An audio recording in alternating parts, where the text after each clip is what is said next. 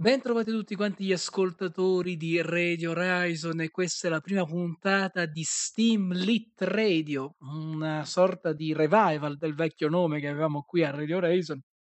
che era appunto Steam Radio, se vi ricordate, se giustamente vi ricordate, ehm, e quindi ho voluto riutilizzare comunque questo nome in onore non soltanto del mio genere preferito, che è prettamente estetico, come ormai ho spesso e sempre confermato e sempre lo dirò che è lo steampunk, ma soprattutto per il semplice fatto che suonava molto bene, Steam Lit Radio, suona veramente bene, no, ma veramente tanto bene al mio orecchio. Comunque,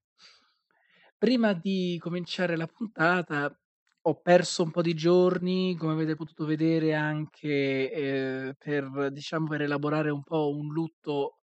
ehm, non solo da un punto di vista di collaborazione cioè di collaborazione voglio dire, è stato comunque indirettamente un collega, maestro anche indiretto, cioè involontario in questo caso sarebbe da dire, che era appunto Massimo Bordin, ehm, ehm di di Radio Radicale, storica voce di Radio Radicale, come avete potuto vedere magari sul mio post sulla pagina Impero di Carta. È stata una sorpre una tragica sorpresa per tutto il mondo, soprattutto del giornalismo. Ehm,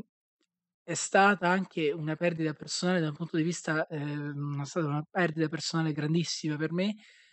perché per quanto comunque non abbia mai parlato veramente, ehm, di persona con lui, non abbia mai, mhmm, purtroppo per diverse ragioni, mhmm, potuto partecipare anche a dei loro a dei suoi a dei suoi comizi, ma poi soprattutto anche alle riunioni annuali del Partito Radicale ehm, è stata una perdita è stata veramente un come dicevo, una tragica perdita per me. Ehm, voglio qui annunciare appunto la mia scelta anche di cambio di rotta della mhmm, della musica anche che, ehm, ci sarà appunto anche su Radio Horizon. Non cambieranno assolutamente quelle dell'Onfo, quelle dell'Onfo vogliono essere appunto irriverenti, vogliono essere appunto così, però Ehm, Steam Lit Radio, cioè appunto questa re questa rubrica e la rubrica Fronte al mondo che, ehm, probabilmente si ridurrà più a programma più una programmazione di di ehm, sempre di natura politologica, ma appunto di analisi delle mhmm, delle 3 l delle 3 notizie scelte, pre prescelte appunto da dal giornale dell'ANSA, dove poi magari farò anche comunque delle analisi comparative anche con altri giornali, quali appunto La Repubblica, ehm, Il Fatto Quotidiano e quest'altre così, ma in ogni caso riportare la notizia comunque è la cosa più importante e dare anche la mia opinione è ancora più importante per me, per mio per questo mio programma, volevo appunto annunciarvi che ci sarà un leggerissimo cambio di rotta nella musica e non solo ci sarà appunto la tanto amata synthwave che non non po non potevo crederci per quanta quanto successo ha ricevuto alla fine nella nel palinsesto, alla fine di questa scelta del synthwave, ma soprattutto metterò appunto in onore di Radio Radicale che non solo chiuderà il purtroppo il 21 maggio di di questo anno, 21 maggio 2019, ma in onore di Massimo Bordin. Quindi utilizzerò il Requiem di Mozart per caratterizzare al meglio anche quello che veramente, in un certo qual senso, mi ha decisamente più, ehm, formato da un punto di vista radiofonico. Ehm, e quindi sì, quello che volevo dire su questo punto di vis su questa era mhmm, erano queste poche parole che volevo spendere a proposito di Massimo Bordin. Ma adesso, senza indugio, passiamo direttamente su Steamlit Radio.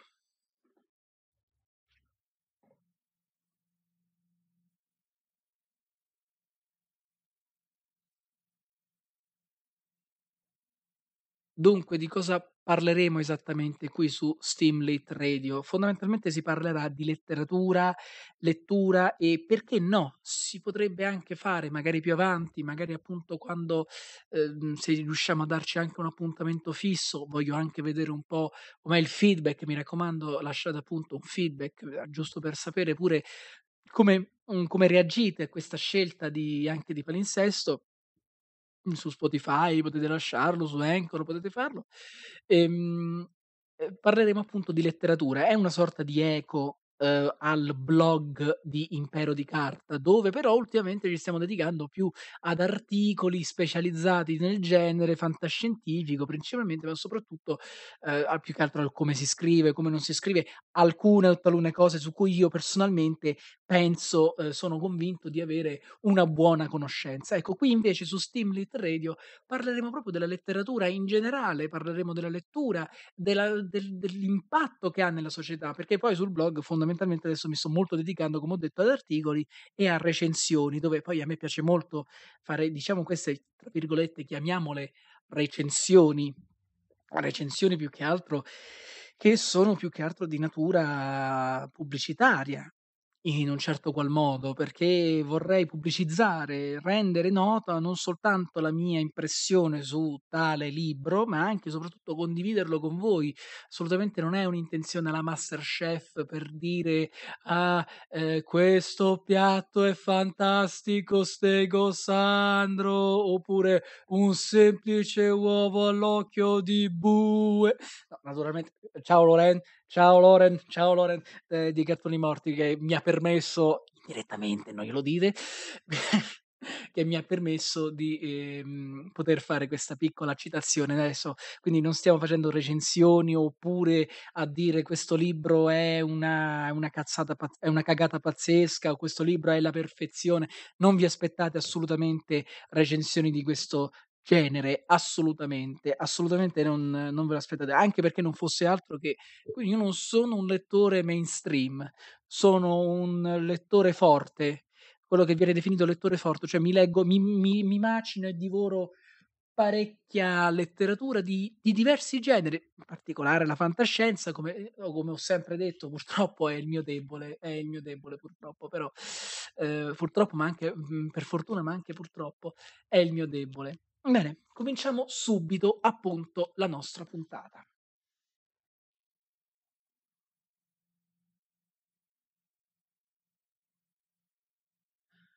Oh, ah, molte volte capita di mi mi capita, parlando nell'ambiente della letteratura italiana, mi capita di parlare con,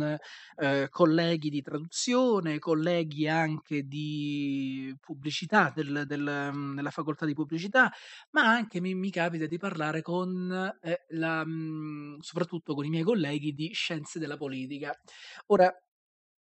il fatto che adesso fra un po' terminerà questo mio secondo percorso in scienze della politica e, ehm, siccome ho comunque maturato, anzi se per certi qual versi per certi per un certo qual modo scusate, mhmm, mentre ho studiato qui in questi anni, in questi 2 anni scienze della politica, il mio, mhmm, gusto per la letteratura si è stranamente intensificato, la mia attività anche letteraria si è si è intensificata anche in quel caso, soprattutto anche i miei interessi. E parlando di interessi e di letteratura italiana, come ho detto all'inizio, ebbene avrei cominciato a identificare scusate ho fatto rumore, perdonatemi, avrei cominciato a identificare un certo filone, quella che non è proprio un genere, non mi sento di dire che è un genere, ma mi sento di dire che piuttosto si parla di tematica, ovvero di letteratura politica. Cos'è la letteratura politica? Molto spesso la gente quando io tiro fuori questo sfoggio questo termine diciamo, mhmm, abbastanza strano perché letteratura politica non è che si sente tutti i giorni, molte volte e molto spesso, anzi quasi sempre, ehm, si tende a pensare che la letteratura politica sia semplicemente quella branca della saggistica, della scienza della politolo della politica, quindi della politologia, quali possono essere Buchanan o quali possono essere anche appunto studiosi, ma ma ce ne sono tantissimi veramente, tipo studiosi del genere tipo di Cavazza o Filippo Triola. Questa gente ehm, questa gente di di tal risma, no, o anche semplicemente più di di più antico taglio, pensiamo anche a Machiavelli. Pensiamo anche che Machiavelli, in questo caso classicamente italiano, ehm, letteratura politica allora è Machiavelli, cioè perché sono praticamente saggi di di di natura politica, dove non c'è una storia romanzata, non c'è niente di particolare, quindi non si può parlare veramente di libri o di letteratura politica, bensì si si si dovrebbe definire saggistica politica. Mhmm, errato in un certo qual senso, perché come al solito, e maledette siano le regole della della natura umana, ma, eh, benedette e maledette siano allo stesso tempo appunto queste regole, l'uso fa la grammatica e soprattutto l'uso fa anche la semantica purtroppo, in minima parte rispetto a quanto può fare la grammatica l'uso l'uso quanto può fare la grammatica, però è giusto anche dire che, ehm, ci insegna la filologia che pos che può esserci, quando c'è una trascrizione, o quello che poi oggi viene definito anche text mining, o appunto una ricerca, può capitare il terribile, maledettissimo errore, ma è naturalissimo che ci sia l'errore. Quante cose sono state fatte e sono state portate avanti per errore? Certamente sì, ci sono state anche ehm, ci sono state anche nel caso soprattutto ehm, il caso più emblematico che mi viene in mente, per esempio, è quello di Lesbo, ehm, della poetica di Le ehm, di Lesbo che praticamente nel periodo del Medioevo venne completamente stravolta la natura sessuale, ehm, di questa ehm, di di questa poetessa che poi non è Lesbo, è Saffo, scusate, ehm, perché viene dall'isola di Lesbia, va bene. Ehm, questa poetessa Saffo era era appunto una poetessa, una donna, che parlava dell'amore per le donne, quindi l'amore saffico viene definito così appunto da Saffo, e il suo genere, il suo vero genere venne tra stravolto e messo al maschile. Questa è stata purtroppo una scelta dettata da quella follia, ehm, da quella cieca follia dettata anche da un po' una punta quasi di perversione da parte del cattolicesimo dell'epoca ma anche attuale per certi versi, perché se ne sentono, come come ben sapete, se ne sentono veramente tante. Per cui venne cambiato completamente stravolto il genere di di il genere sessuale di Saffo. Ecco, ehm, però questo non è stato un errore, questa è stata voluta. Nel caso invece dell'errore, troppe cose sono state portate avanti adesso, ehm, p p per errore, ma anche semplicemente per estensione semantica. Ehm, il caso più più più recente, nel ca mhmm, nel caso più recente per esempio la D eufonica, per esempio ad interim, cioè adesso in questo caso, ehm, è un esempio forse, stupido. Ehm, oddio. Eh, non mi viene non mi viene adesso un esempio, sinceramente un esempio, però con la D eufonica questo ehm, ehm, mi vengono soltanto esempi giusti. Porca miseria. Va bene, non mi vengono adesso mhmm, adesso esempi sbagliati. Oppure ecco, no, ecco, no, ecco, uno per esempio un altro un es un esempio dettato dal dall'errore è stato per esempio attimino. Eh, attimino non è una parola giusta. Non può esistere attimino, però ormai è entrato nell'uso comune. Ed è ed è ed è drammatica questa cosa, ed è veramente drammatica. O oppure anche sempre tutta la vicenda Petaloso, se vi ricordate, ormai è un po' vecchia. Petaloso, no, una parola pure brutta, cioè carina ma brutta, cioè carina perché più che altro l'ha inventata un bambino, ma non ha senso, ehm, non ha minimamente senso poi tutto il casino che si fece, perché venne creata 'sta parola, ma vabbè. O oppure quello ancora, parlando appunto di politica, la la ministra, che se ti sbagli dici minestra, oppure la sindaca. Queste sono cose che mi mandano veramente in bestia, mi mangano mi mandano veramente in bestia. E questo nella letteratura purtroppo sta diventando una, ahimè, realtà, uhm, fin troppo concreta, ehm, fintanto che si ri riduceva l'invettiva, la allo sfottò così: "Eh sì, certo, la ministra fa la minestra." Per esempio, ce n'era uno che stupido come mhmm, stupido come un sasso questo scherzo così, il la ministra fa la minestra, però certamente potete notare appunto come effettivamente è è dannoso questo mhmm, questo questa parola soprattutto, cioè potresti dire la signora ministro o la signora sindaco. Sì, mi rendo conto che per il femminismo per il femminismo, ehm, ormai dice dovrebbe esserci la parità di sessi, quindi c'è come c'è il sindaco, c'è la sindaca. Sì, ma amica mia, ormai, ehm, il termine sì, è al maschile, identifica però che cosa? Un mestiere, il mestiere identifica. Ehm, e dunque non puoi scusate di nuovo, ho fatto di nuovo rumore, no n n dunque non puoi parlare di ministra o sindaca, suona malissimo, suona stupido e suona soprattutto più sessista che mai, cioè in questo caso è proprio sessista. Cioè sembra quasi che che che a momenti bisogna per forza differenziarla per far capire per far capire che è una donna. Mhmm, questo per me è più sessista, come nel caso anche nel caso videoludico, le girl gamer. O come quell'altra ragazzina, quella mhmm, la ragazzina completamente scema, mi dispiace, ma speriamo che abbia cambiato idea, Game Boy Girl. Cioè, per esempio, quell'esempio che ci fu, che ci fecero pure un meme, Game Boy Girl. Perché? Cioè, perché? Non non ha senso, cioè già è difficile la divisione per per genere ne ne nei nei bagni, che che io ancora non l'ho capita 'sta cosa, ma ancora di più ma ancora di più, sono queste piccolezze che vanno a minare la concezione umana di di di di lingua e di anche di carica politica in questo caso. Ebbene, tutta questa lunga premessa che ho fatto, ebbene, mi ha fatto pensare anche soprattutto alla letteratura italiana politica.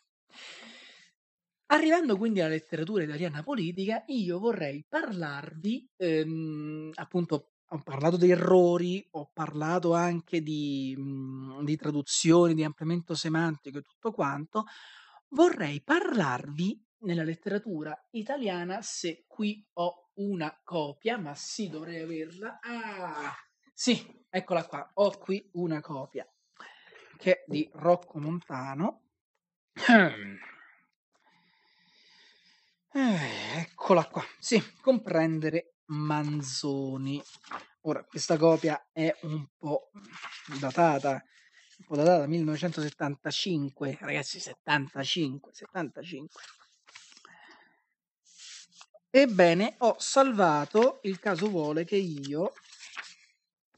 ho salvato una cosa. La mia mhmm, il mio personaggio preferi in nel Promessi Sposi ho notato, soprattutto parlando appunto, come ho detto, mi è capitato appunto di parlare di letteratura politica, io tiravo fuori sempre l'esempio del mhmm, tiro fuori sempre le l'esempio del del Promessi Sposi. Perché proprio Promessi Sposi? Perché poi addirittura anche con questa idea del, uhm, parlare di ministra, ministro, ques ehm, perché i Promessi Sposi sono un connu è il romanzo italiano per eccellenza che parl che tocca diversissimi ambiti, sfiorando tutte le tematiche possibili dello o meglio dello scibile, ehm, umano del tempo, ehm, formando anche i personaggi, creando loro non solo una psicologia e una fisicità, ma dando loro anche proprio un mhmm, un senso alla loro figura. Sono innestate in un concetto non solo letterario, ma proprio politico. Identificano la classe, identificano una classe politica, una classe sociale, ma soprattutto identificano l'essere umano nella sua interezza. Mentre i miei personaggi preferiti, paradossalmente, sono contrapposte le due figure ehm, le due figure ecclesiastiche per eccellenza del romanzo, che sono, ehm, Fra Cristoforo e la monaca di Monza. E qui ecco appunto la cosa del mi ministra, sindaca, che in questo caso ha anche senso definirla monaca, ehm, poiché appunto ci cioè ci sono, c'erano e ci sono, ehm, l'ordine delle suore, Orsoline, Benedettine, quello quello che sono. Io io e poi le suore purtroppo non andiamo molto d'accordo, e l'ordine dei frati, preti, quindi nel effettivamente nel mhmm, nel nel nel potere ecclesiastico ci sono differenziazioni anche sessuali e e e lo reputo ehm, lo reputo anche, ehm, giusto, giusto, giusto. Ehm, quello che appunto parlando del femminile, arrivando quindi alla visione politica, unendo questa idea della politica al femminile anche, ma anche e soprattutto della ehm, del ruolo della femminile nella nella letteratura italiana e nella politica io ho ho cominciato a rileggere un pochino I Promessi Sposi e, ehm, Rocco Montano, qui comprendere Manzoni, dedica il l'intero capitolo cin l'intero capitolo quinto alla monaca di Monza. È un capitolo veramente vasto, è veramente ampio, non non vorrei neanche leggervi assolutamente, ehm, tutte le le le pagine, assolutamente, sono veramente tante, anche perché poi è un italiano anche molto particolare, ehm, estremamente accademico. Mhmm mi mi riservo quindi qui ehm, quindi qui il diritto e il dovere anche di riassumere più o meno il pensiero di di Rocco Montano, laddove riesco e soprattutto poi dare la mia definizione di ehm, di appunto di figura al femminile, ehm, nella letteratura e nella politica, anche se qui in questo caso soprattutto la monaca di Monza non ha un vero e proprio valore politico, per quanto comunque, ehm, la religione, a allora come oggi, o oggi come allora, allora come oggi, ehm, riveste comunque appunto la religione riveste un ruolo particolare, ha comunque un suo peso nella a ehm, ne nella politica. Allora, dunque Ehm, prima una una brevissima, ehm, ehm, una un brevissimo riassunto e contestualizzazione della monaca di Monza. Chi è la monaca di Monza? Si chiama Gertrude, lei il suo vero nome è Gertrude ed è una monaca di clausura che si trova a Monza e si trova a Monza. Ehm, Renzo e Lucia sono scappati dalla dall'attacco a sorpresa di Don Rodrigo, che vuole sposarsi Lucia, la promessa sposa appunto di Renzo. Loro fuggono da ehm, dal loro paesino, vicino al lago di Como ehm, ah, c'è l'addio ai monti di una eleva di di una di una ehm, di una poetica spaventosa, per quanto anche inverosimile, ma non fosse altro che Lucia non è, ehm, una vera, ehm, letterata, eppure arriva a toccare certi certe vette quasi impossibili, diciamo, per la sua per la sua estrazione sociale. Eppure Manzoni, guarda caso, appunto, ha voluto dare proprio a Lucia questo, mhmm, valore anche sociale molto forte. Per quanto lei sia poi molto ehm, sia molto tenera in realtà, sia molto mi sia mite. Ehm, invece contrapposta, proprio esattamente contrapposta a Lucia, appunto, troviamo Gertrude. Ehm, e qui, mhmm, dice appunto vorrei leggervi qui Montano, ehm, quindi Lucia si rifugia dalla monaca di Monza che presta aiuto perché perché sì. E poi perché se non l'avete mai letto I Promessi Sposi, cosa credo cosa credo impossibile, perché la l'ascoltatore medio qui ha più o meno la mia età su questa radio, quindi, ehm, più o meno la mia età, qualche anno qualche anno anche di più, quindi quasi sicuramente l'avrete letto I Promessi Sposi al liceo, a scuola o anche all'università, per carità. Ehm, però laddove dovesse esserci il remoto caso che magari qualche giovane che ancora non è arrivato a leggere I Promessi Sposi, io lo consiglio caldamente perché non solo è il romanzo, ripeto, italiano per eccellenza, dal mio punto di vista chiaramente, ehm, ma è anche e soprattutto una fonte quasi inesauribile, una è una miniera d'oro di spunti per quasi ogni arte, per quasi ogni arte. Rocco Montano ci dice: "Si tratta del ritratto di un'anima che è il contrapposto di Lucia. Questa è la coscienza pura, l'anima intrepida che si ritrae sfavorita da ogni minima ombra. L'autore non ci dice nemmeno che Renzo le dia la mano nel separarsi. Volontà di non approfondire il dolore di lei? Consapevolezza di quanto lei è ritrosa? Gertrude è tutt'altra persona e noi vediamo prima di tutto che l'interesse del Manzoni è rivolto al mondo morale, alla nobiltà o alla corruzione dell'anima, trascende interamente la sfera politica, cosa mhmm, non propriamente secondo me vera in questo caso, ma fra ma ci arriverò a breve a dirlo. Ehm, trascende interamente la sfera politica sociale a cui critici ottusi si ostinano a ricondurre il mondo manzoniano, così come trascende ogni interesse per il romanzo, per le storie passionali ed esclude ogni imparziale agnostica analisi di cose e fatti. Allora, ehm, Montano è uhm, è un letterato tutto tondo, quindi non vorrebbe assolutamente che un politologo come me possa parlare del Manzoni, ehm, o possa parlare anche della, ehm, monaca di Monza. Su per certi versi sono d'accordo che c'era una visione effettivamente ottusa, per cui, ehm, in realtà Manzoni faceva soltanto critica sociale anche nel nel Promessi Sposi. Non è non è vero, su questo siamo d'accordo io e Montano, assolutamente, perché, ehm, è giusto dire che I Promessi Sposi siano un romanzo ehm, siano un romanzo di formazione certamente in primis, ma non è neanche così lontano dall'essere anche una denuncia politica, come non è neanche da una denuncia sociale. Al contrario, invece proprio perché la monaca di Monza che poi tradirà Lucia consegnandola poi a- appunto ai suoi aguzzini, ai aguzzini dell'innominato, e quelli di Don Rodrigo poi, ehm, che succede? Succede che lei, fondamentalmente lei è, f- è- lei è costretta a farlo per ragioni personali, perché è stata anche eh, costretta dal fatto che eh, lei si era innamorata di uno dei bravi del, dell'innominato, si era innamorata, si era concessa in amore a quest'uomo e quindi ha un debito in un certo senso. Quindi dice già anche, vedete, il, il, mhmm, la caduta, eh, la, la corruzione sociale addirittura. Una donna che dovrebbe essere l'esempio morale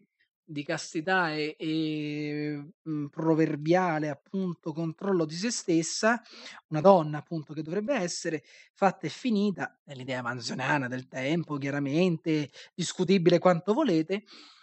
in un certo qual senso ha fatto anche il gioco sociale e politico, in, in un certo qual senso, ha favorito un, un gioco politico. Perché ha favorito un gioco politico indirettamente? Perché anzitutto eh, Don Rodrigo chiede aiuto all'innominato che è molto più forte di lui. Entrambi sono due signorotti, quindi sono due signori eh, quasi feudali, appunto, che controllano un certo territorio qui della, dell'Alta Italia.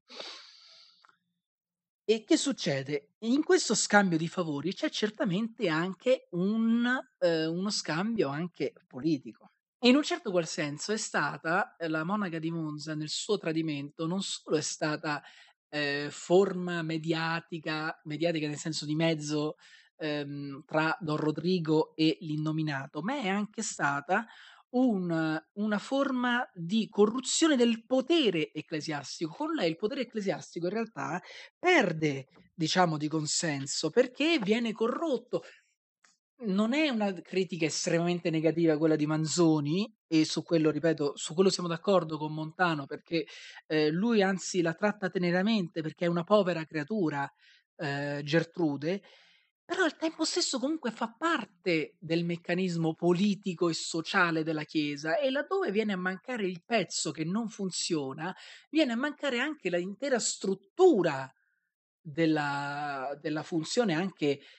mettiamo salvifica, politica, anche e soprattutto de- della Chiesa.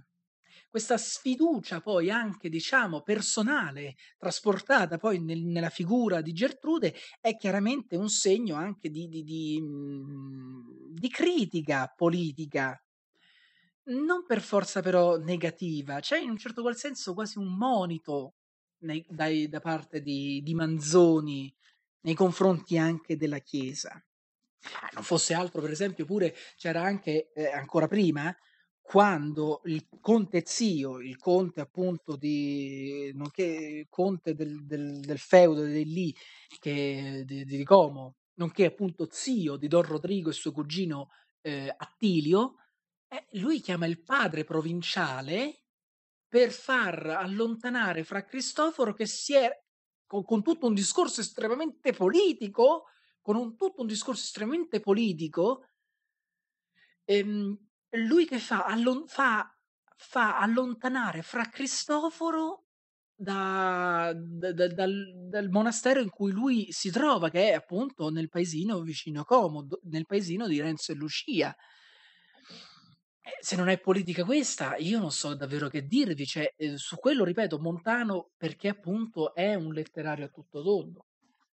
Tornando però al discorso sulla donna, eh, riprendo un attimo qui, tornando al discorso sulla donna, Montano più avanti,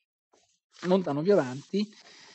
eh, più avanti, non solo ricontestualizza appunto la figura di Gertrude, eh, citando alcuni passi appunto del, del Manzoni, eh, ma oddio, oh, oh, oh, oh, oh, oh, oh, oh, oh.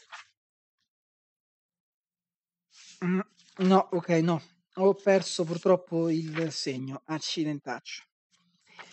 Va bene, eh, cercheremo allora di, di, di, di evadere una risposta il più veloce possibile. Allora, quello che volevo dire, allora, ehm, La monaca di Monza, data la sua natura, ehm, ehm, da civettuola, fondamentalmente per quell'epoca, per cui tutti sanno, ma nessuno lo ammette, che lei abbia appunto, ehm, che appunto è mancata il suo voto di castità con appunto questo bravo che è il fedele al mhmm, all'innominato, che che cosa succede? Succede che appunto, ehm, questa ehm, questa scelta di, ehm, difendere, di riparare, di nascondere Lucia proprio con Gertrude, nel Manzoni non è del tutto casuale. Non è del tutto casuale perché, come ho detto nel discorso appunto tra ehm, tra pensiero di donna, potere di donna, appunto pe potere al femminile, voglio dire pensiero al femminile, sembra quasi che era necessario al Manzoni, parlando appunto anche da un punto di vista di critica sociale, non solo politologica però, era necessario al Manzoni creare il doppelganger, il doppio di Lucia, quello che quello che potrebbe essere Lucia. Entrambe, Gertrude e Lucia, sono cattoliche. Uhm, una è una monaca, l'altra è una semplice contadina. Uhm, però effettivamente c'è una ehm, c'è un accostamento non proprio forzato, al contrario estremamente naturale, per cui una donna che ha scelto di snaturare il proprio corpo in un certo qual senso, come la monaca di Monza, perché il restare caste, restare nubili, ah, ehm, non è certamente una scelta naturale, ma su questo Manzoni quasi sicuramente poteva anche essere d'accordo, forse, non non ne sarei così sicuro, però. Ehm, sembra quasi che sia il dipinto di quello che potrebbe essere effettivamente, da un punto di vista sociale, Lucia. Da lì a poco poi in effetti Lucia fa voto di castità se la Madonna la ehm, la salva dalle grinfie dell'innominato. Lei fa questo voto quando è nella torre dell'innominato, ehm, fa voto a Dio e alla Madonna di di di di e di rimanere casta, ehm,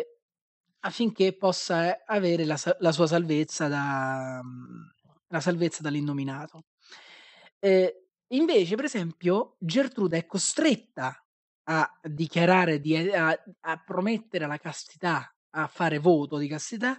ma lei lo infrange perché è stata costretta in un certo qual senso. Ora, dove inizia la società femminile, dove inizia appunto la sovrastruttura, e dove anzi dove finisce più che altro, ecco scusate, il la libertà femminile di cui alla fine in un certo qual senso, è un propugnatore alla larga, mu ehm, Manzoni, ehm, e dove inizia invece la sovrastruttura che invece la schiavizza la donna, la mercifica in un certo qual senso, scusate, devo starnutire. Rieccomi. Scusate, dovevo dovevo fare uno starnuto quasi atomico, perdonatemi, è stato soltanto un attimo. Okay, quindi dove finisc dove finisce la libertà femminile, di cui, come ho detto, Manzoni potrebbe essere un propugnatore un po' alla lontana, e inizia la sovrastruttura sociale della Chiesa, di cui comunque lui è ne è a favore, perché lui era cattolico, e di era un fervente cattolico assolutamente, però comunque era uomo dei suoi tempi, era un era dopotutto era comunque un ehm, un romantico lui, faceva parte della corrente romantica, era uno dei maggiori esponenti del romanticismo italiano e europeo e anche, ehm, transatlantico, cioè nel senso che era conosciuto anche in i in America, pensate un po', in negli Stati Uniti d'America.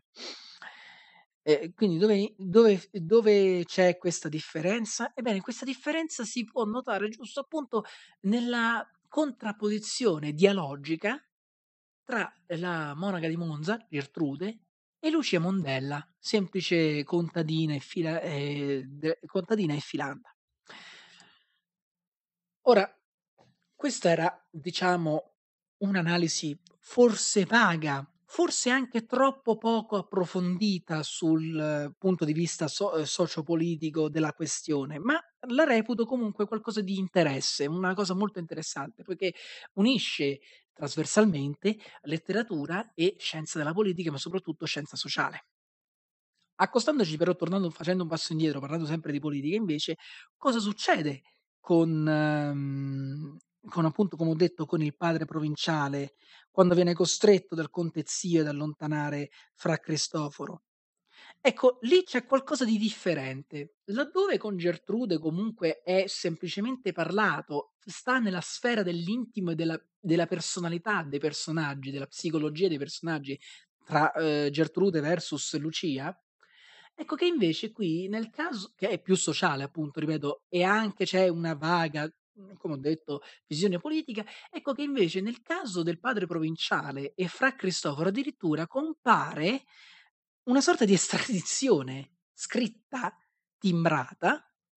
per allontanare appunto Fra Cristoforo. Per allontanare perché Fra Cristoforo? Perché lui ha effettivamente esercitato una sorta di coercizione politica, basata però sulla moralità, ehm, per la quale la Chiesa cattolica è famosa, perché, ehm, la la Chiesa cattolica vorrebbe in un certo qual senso creare uno stato morale sulla base cattolica dell'insegnamento di Cristo, cosa che poi non non succede non succederà mai, non succederà mai perché l'insegnamento di di Gesù, di quel grand'uomo uomo di di Gesù era quella la ehm, innanzitutto proponeva uno stato socialista fondamentalmente, ehm, e per la quale tutti dovevano essere poveri, fondamentalmente. Io la Chiesa povera non la vedo e ora, tolta la polemica, arrivando al discorso su Fra Cristoforo e il padre provinciale, cosa succede? Perché lui attiva ha in un certo qual modo usato una sorta di coercizione morale su Don Rodrigo. Nel sentite le mie parole, verrà il giorno alzando il dito e Don Rodrigo gli prende il dito accusatore, dice: "Esci da qui vecchio e non tornare più". Ecco, quello non è tanto la non è stata tanto la minaccia di una di una punizione divina, cosa che poi avverrà più avanti verso la fine a ai danni di Don Rodrigo, ma soprattutto c'è dietro una condanna anche morale, sociale, ma soprattutto politica. C'è una forza politica dietro, non indifferente.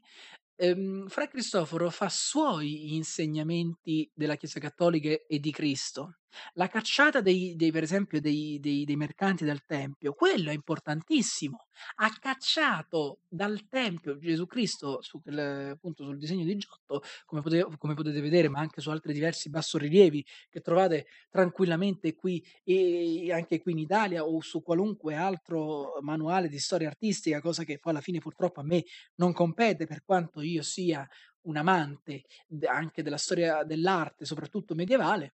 Ehm, vi dico che appunto, ecco, quello era un un una una forza politica non indifferente. La religione che si contrappone addirittura quindi la moralità, il morale che si contrappone a un potere politico affermato come quello di Don Rodrigo, corrotto quanto volete, certamente quello di Don Rodrigo è certamente corrotto, perché la sua è una perpetua coercizione sulla gente. Cioè, quello che lui vuole fare, cioè ovvero, ehm, rapire Lucia Mondella e prenderla come sua moglie, come su com come sua sposa, oppure come semplice divertimento, cosa molto più plausibile che sia appunto la seconda, perché c'era questa sfida tra Attilio e Don Rodrigo. Ecco che qui invece la presenza di di do di di Fra Cristoforo non è soltanto morale, non è manifestazione divina, ma è manifestazione di un potere superiore a quello addirittura politico, che poi ripeto, sia morale ma anche politico, è è una cosa importantissima, quindi è necessario secondo me studiarlo e anche tenerlo a mente.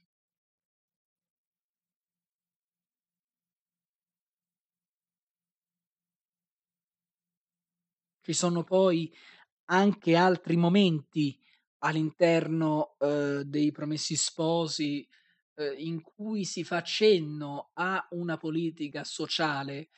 Mhmm, nel tal caso possiamo ricordare il discorso che Renzo fa, ehm, quando lui si ritrova suo malgrado coinvolto nella rivolta per il pane, ehm, dove lui fa tutto un discorso pseudo religioso, prettamente sociale, politico, ma anche di natura economica. Questa sua mhmm, questa sua, ehm, inadeguatezza anche, ma soprattutto dettata anche da quel suo ardore giovanile per la quale Fra Cristoforo lo aveva pregato di starsene zitto, di non farsi riconoscere, di non farsi vedere, cosa che lui invece puntualmente non fa, ehm, lo porta a essere poi arrestato, addirittura ci sono questi tumulti. cioè, Comunque potete vedere come in effetti il meccanismo politico unito a quello morale nel- nell'opera manzoniana sono perfettamente eh, alla pari, anzi sono quasi in sintonia, sono l'uno il corrispettivo dell'altro, sono la faccia della stessa medaglia. Ripeto, però nell'idea manzoniana, che poi io personalmente, se dovessi dare un giudizio sui Promessi Sposi, io lo giudico come uno dei romanzi migliori de- di- della letteratura italiana, uno dei romanzi migliori, se non forse il migliore finora della letteratura italiana. Quello che io dico è che più che altro dà, fornisce non solo tanti spunti, ma fornisce grandi insegnamenti, grandi virtù, grandi anche, an- parla anche delle più infime bassezze umane, se volete anche, se riuscite a leggerlo anche tra, tra- tra le righe, ma soprattutto riesce a parlare al- all'anima del, del tempo, riesce a riportare uno spaccato dell'anima del tempo. Ma fosse altro, ripeto, pure politica e geopolitica. toh, volete parlare di geopolitica e volete dare, per esempio, una base letteraria alla vostra dissertazione sulla politica o particolare pensiero che avete magari del- della, della politica o della storia. Benissimo, l'attacco dell'Anzichenecchi, l- la devastazione, la peste eh, che, che coinvolgono l'Italia. Del, del tempo, che non è il 1800 e il 1600, ok? Però, eh, oppure appunto la, la figura del signorotto, quale potere poteva avere e quali no, invece come l- lo scambio di favori, il contezio, Don Rodrigo, Don Rodrigo è l'innominato, appunto quello che ho detto pure il padre provinciale e, e Fra Cristoforo, ma anche il valore sociale, per esempio, il- o il- economico, il fatto che venivano, per esempio, fatte queste, eh, questi assalti alla- al pane, al, al forno del pane per, per cercare appunto eh, di, di- di prendere del pane e poter sopravvivere all'imminente catastrofe che sarebbe stata appunto quella della peste. Eh, vabbè, poi il valore morale, il discorso sulla religione, la, la beatifica- la- la- la santificazione anche del potere, tutte queste cose così le potete trovare tranquillamente. Si riesce a trovare tutto questo. È una sorta di enciclopedia, eh, di enciclopedia letteraria, di pensiero dell'epoca, da- dal punto di vista manzoniano, ma alla fine i- i- sono proprio autori del genere che riescono a creare in un certo qual modo e a forgiare, a temprare non solo anche la- la- la- lo stesso pensiero, ma anche la critica avversa. Cioè, io sono un ateo convinto, sono un ateo, ehm, sono un ateo proprio nel midollo, eppure non posso negare la grandezza che se ammesso e non concesso che esiste Dio, eccola una sua manifestazione, non come entità magica che ha creato il tutto dal nulla, ma come entità eh, personale, intima, come qualcosa che ci tiene svegli, una sorta di piccola fiammella di speranza, che, cioè, una piccola fiammella che noi appunto, come ti volevo dire, chiamiamo speranza. Quando per esempio c'è questa scena bellissima che Renzo eh, si ritrova da solo, trova un piccolo altare della Madonna, non nel senso che è, b- che è enorme, che è un altare della Madonna. no, vabbè, battu- dead joke a parte. Eh, questo altare alla- votato alla Madonna, dove lui eh, eh, fa una piccola preghiera, oppure si ritrova di notte da solo in un capannaccio, mi pare, non mi ricordo tutte quante le scene, per carità, non, non sono dotato dell'ars mnemonica che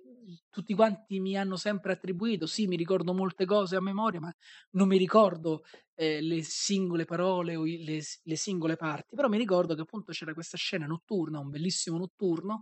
dove lui era in questo togurio di paglia mm, nascosto senza neanche un altare, senza niente, appunto lui si mette a pregare e in un certo qual senso Dio o la Madonna o chi per lui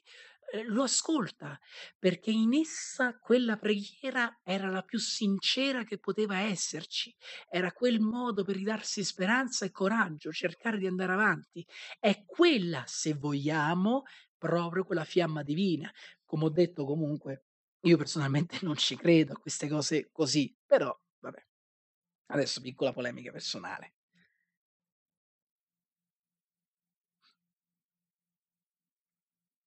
Ebbene, nel Manzoni, come dicevo, c'è tutto questo, si riesce a trovare tutto quanto. Io spero che questa prima puntata, vedo qui dal minutaggio, è parecchio lunga, ma penso che alla fine saranno tutte più o meno così, quindi eh, né più, o forse un pochino di più, o forse un pochino di meno, ma si tratta eh, di questo il tempo indicativo della, della puntata.